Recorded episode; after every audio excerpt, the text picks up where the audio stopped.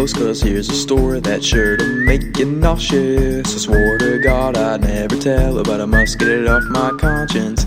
We must begin a while ago to kick off this tragedy. My ex girl finally saw my dick and then she laughed at me. Now I won't cry or pout about the fact that I'd been dumped. It's happened before, just never in my own goddamn truck. Now I'd be lying if I said I didn't feel down on my luck. But then my friends dragged me up out of bed to get me out of my rut.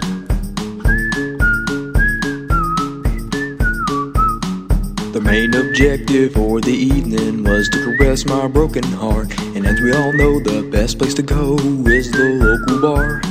A quaint little joint just for us you've probably never seen. A local landmark for the good old boys that we call Applebee's. It's the place to be around these parts, the heart and soul of this town. Twelve kids died here back in 07, but we laugh about it now. Now I couldn't quite get any traction if I can't speak truly. My pickup lines weren't scoring any action, and neither were my roofies. But as you know, desperate times call for desperate measures. So I swallowed my pride and decided to try to find the world's oldest profession. Got a set of digits from a buddy of mine, a number he called about a thousand times. And to those of you who think it's weird that we like to pop the same hood, I think that if it ain't good enough to share, then it just ain't that good. He'd never so much as seen her face, or her legs, or her ass, or titties. So all I knew going into this was that she went by Blackout Betty. She earned that name through her business tactic, always did her business in the dark. I don't see her, she don't see me, I leave my cash and depart. At first my friend suggested it, I wasn't sure how to feel. But when I heard there'd be no paper trail, it sounded like a pretty good deal. I used a payphone to place the call, and soon we arranged to meet. I was to meet her in a room at a motel down the street. I tipped my hat to my friends, and then I stumbled out of that saloon. Headed down the street, prepared to meet my new paid piece of boom.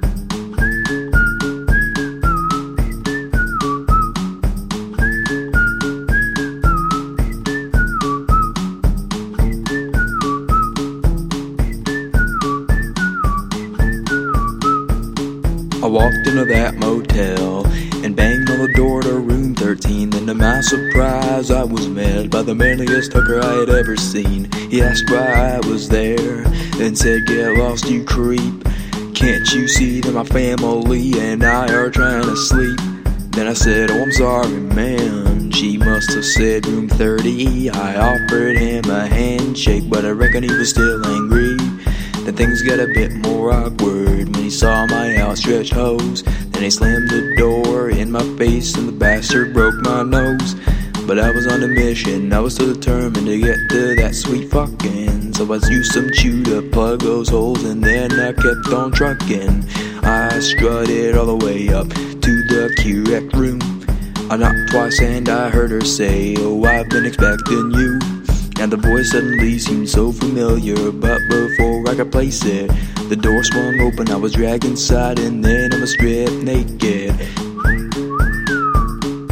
At first, I've gotta say, it felt like nothing special. I felt an awful lot like a blind man just trying to sharpen a pencil. But remember my buddy in the bar raving about it all. And I became skeptical, concerned for my testicles until she found a dong. I realized why she did it for profit, cause she was an artist. And thanks to you, I wasn't turned off when I heard she clearly farted. Things were getting hot and heavy as I was getting in the zone.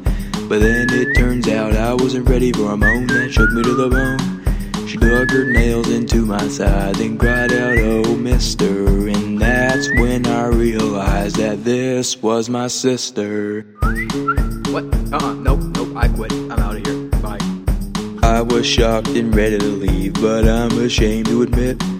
As awful as it was, it felt so damn good, oh, I just couldn't resist.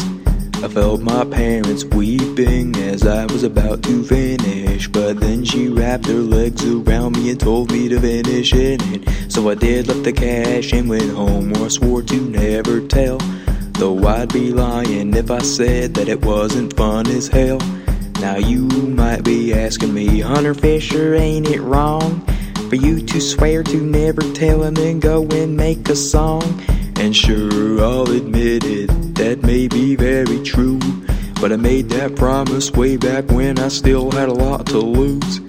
For a few weeks after I foolishly thought that the issue was through.